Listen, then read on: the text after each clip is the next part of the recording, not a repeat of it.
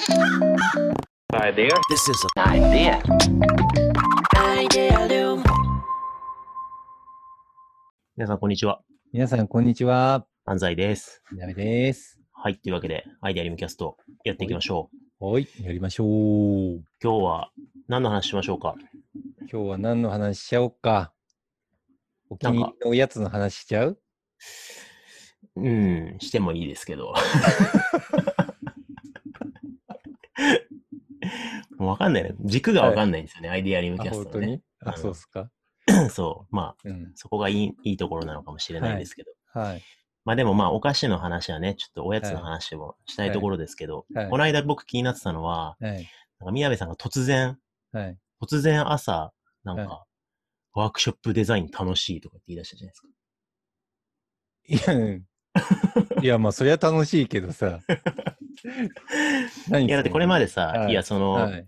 まあ、どんぐりとミミクリはが資本業務提携して、まあ、どんぐりはクリエイティブとか戦略コンサルとか組織デザインが得意で、まあ、我々はワークショップデザインとかファシリテーションとかね、まあ、リサーチが得意でみたいな感じで、なんかこう、はい。あの、分、分担してたけど、まあ、今ね、あの、協業案件っていうか、まあ、一緒にやんないあそうといですねけないがすんごい増えてますよね。そうですね。だから、普通に僕、ワークショップデザインしてますもんね。ねだからそう。こう、みなべさん自身も考えたりとか、あと、まあ、ミミクリメンバーが考えたワークショップをね、みなべさんがレビューしたりとかね、はい。そうですね。まあ、そういうの増えて、なんでそんな急にワークショップ楽しいってなったのかなと思って。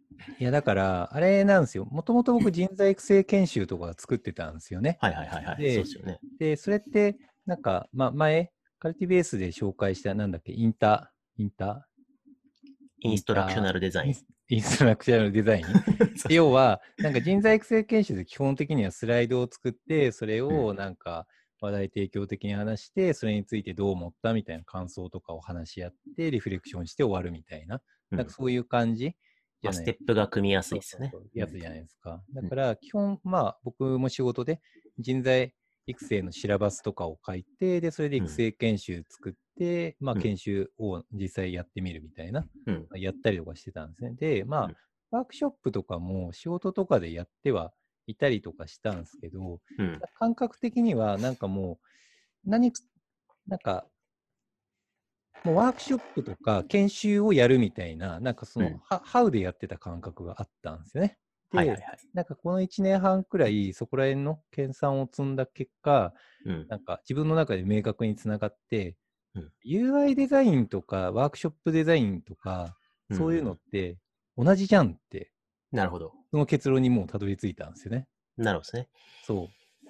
それはでもね、結構わかりますね。よく、よく言われる、なんかふと、こういうすごい UX はいデザインの方とかに、はい。やっぱワークショップデザインって UX デザインですね、みたいなこと言われて。はいはい僕、あんまりこう、い今は言ってることわかるんですけど、はい当時、はいあ、そうなんだ、みたいな感覚あったけど。何言ってんだこいつと思ったん です。持ってない、持ってない。へえ、そうなんだ、みたいな。はいなんかはい。だから、だけど、通ずるとこありますよね、そこね。そうですね。だから、なんか、スライドを作って教えるみたいなハウに僕なってた気がするから、つながってなかったんだけど、うんなんか先生問いのデザインとか出したじゃないですか。そうですね。あれも結局最近もう明確に分かったんですけど、問いっていうアプリケーションを通じて、でうん。それをなんか接したユーザーが、なんかいろんな反応だったりとか、広がりとか見せたりとかするじゃないですか。うん。だから、なんか問いだったりワークショップデザインとかって、なんかアプリケーションを作って、で、その結果としてユーザーにどういう、まあ、思考だったり行動だったりとか、まあ、態度の変容が起きて何かを起こさせるみたいな、なんかそういうものなんだなっていう理解をしたんですよ。で、それが見えてから、あ、なるほどね、みたいな。だからユーザーがこうで、参加者がこうこうこうだから、こういう状況だから、こういうふうな、なんか変容が起きるには、こういうふうなアプリケーション設計した方がいいなっていう、うんそういうなんか結論になったんですね。で、腹落ちがして、なんか思考フロー的に UI デザインとかする感覚と同じ感覚でできるようになって、くっそ楽しいやつじゃん、これって思ったんですよね。なるほど。そう。いや、でもそれはすごいわかりますね。まあ、ワークショップの何をこう本質として捉えるかってファシリテーターによって違うと思うんですけど、はいでも一つの側面としてやっぱりこう、必要な変われない集団に対してはい必要な思考だったり行動変化みたいなことうん。のプロセスを設計して、まあそのプロセス設計の中でね、そういうチームとかクライアントチームのこう主体的な変化を起こしていくっていう意味では、すごくサービス設計みたいなところと近い感覚は絶対あると思いますよね。そうですね。だから問いのデザインだったりが、なんか事業会社のデザイナーの方とか、あと結構エンジニアの人が読んでたんですよね。うん。だから、そこら辺っておそらくそういうアプリケーション性のあるものだなって理解をしたからこそ、なんか受け入れられて、かなりなんかいろんな人に、事業会社の方に読んでいただけたのかなって理解もしたんですよ。なるほどですね。確かにね、問いのデザインかなり UX の方とかね、うん。事業会社の方に手に取っていただいているのは、まあそういうところあるのかもしれないですね。あ、そうですね。うん。だからそういう意味で言うと、あのーまあ、ワークショップデザインが重宝される理由が、さっきね、前半にうん。みなべさんが言ってたインストラクショナルデザイン。うん。こうすっごいシンプルに、この行動、このアクションを起こしたいんだよなーっていうんだったら、ん インストラクショナルデザインの方がまあ手っ取り早いんですよね。うん。階段設計して、はい。それをパーンと起こせばいいんで、うん。だけどその必要な学びのへが複雑になっていって、うんなんか名刺渡せるようになるとかっていうレベルじゃなくて、うん。なんか新しいことに気づくとか、なんか仲違いが起きているチームが分かり合うとか、うん。ビジョンを生み出してそれを共通のものとして腹落ちするとか、うんなんかそれってもう、ん結局どのアクション誘発すればいいかって分かんないじゃないですか。はいはいはい。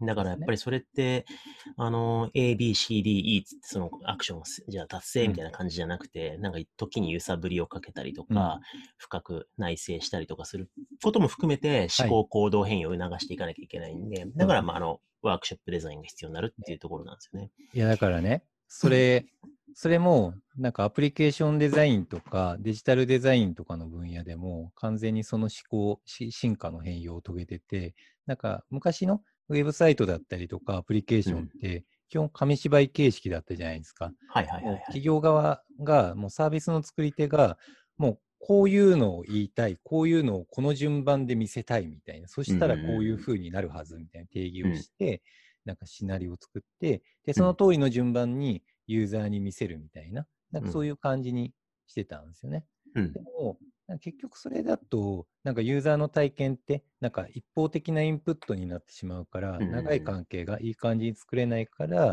結果的になんかユーザーの体験を良くするためにはそういう紙芝居じゃなくってユーザーが何を考えていて、でどういう反応をしたらその人にとってなんかライフステージラなんか日常に溶け込めるのかとかを考えて提供していくようになったんですよね。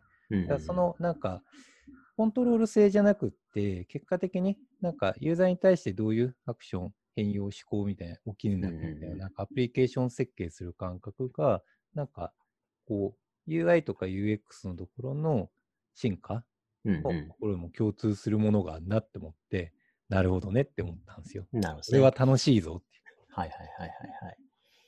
だから多分、ね、ワークショップデザイン、インストラクショナルデザインからワークショップデザインにこう学びの場とかね、あの、うん。プロジェクトのファシリテーションが進化したように、いう。うん。その今おっしゃってたようにね、UI の方でもなんかこうシンプルな、なんだろう一方的に変化をこはい。っちから促したり、すんごいシンプルなアクションだけ誘発したりとかじゃなくて、もっとこうユーザーの主体的なアクションだったり、能動的なコミュニケーションだったり、あるいはユーザーが変わりたくてもなかなか変われないっていう状態のこう、本当にこう根底の価値観だったり、ルーティンだったりをこう見直して変われるようにするとか、なんかそういうこう深いところまで行こうとすると、まあ UI デザインも進化しなきゃいけないっていうところで、うん。多分、あれですよね、あの、コードを変えるデザインとかがすごく注目あ、そうされてですね。ね、結構まさにはい。そこがそうですねあった。のかなと思って、あの本もやっぱりこう、ね、最初に前半ひたすら人間の性質、本質についてこう迫って迫って、はい。その上でじゃあユーザーってどどう変わりたがってて、うんなぜ変われないのかみたいなところをじゃあデザインでどうするのかみたいな話だったと思うんで、うん。なんか今の話を聞くと問いのデザインと、えー、コードを変えるデザインが一緒に読まれてる理由が、まあ改めて分かる。ところがあるかなと思いますね。うん。多分なんかそういう進化遂げてるから、UI、UX も進化遂げてるから、うん。結果的にそこら辺が重要だよね、みたいな共通認識が形成されてのつながりみたいなうん。気がしたんですよね。っていうのが実感を持って最近理解ができて、楽しいって言っておくって感じですね。なるほどですね。はい。そういえば、今気づいたんだけど、はい。コードを変えるデザインの著者のチームと研究会やりますよ。あ、のそうなの？間もなく。間もなく。え、そうなの？なんか、それの宣伝のためのタイミングのいいアイディアリムキャストみたいになっちゃったけど、はい。あの、これ撮ってる時点でまだ告知オープンしてないですけど、多分ね、はい。これを配信される頃にはもう告知されてると思あ、本当に？普通に気になるからちょっと参加しよそう、ミミクリ側3名、はい。はい。で、コードを変えるデザインの、まあ、著者っていうか、翻訳チーム3名で6人でね、あのーちょっと対話する。う。え？なんで俺呼んでくれなかったの ?3 人もいるのに。確かに。そうですね。はい。まあ、でもなんか継続して研究会一緒にやってもいいっすねとかって言ってたから、ねはいはいまたちょっと違う場面で、南さんわ来てください。かりました。はい。いきます。あのー皆さんももしこれ聞いてる皆さんもね、はい興味あったら、10月14日の夜9時から、おうなるほどね。あの一般公開してるイベントなんで、はい。楽しみ。まあ、今みたいな観点でね、あのー接続するファシリテーターと UIUX デザイナーがね、3名ずつ出るんで、面白いんじゃないかなと思います。楽しみですね。まさかの宣伝会になってしまった。偶然です、偶然。はい。というわけで、ぜひそちらも楽しみにしていただければと思います。はい。はい。というわけで、今回もありがとうございました。ありがとうございました。This is an idea.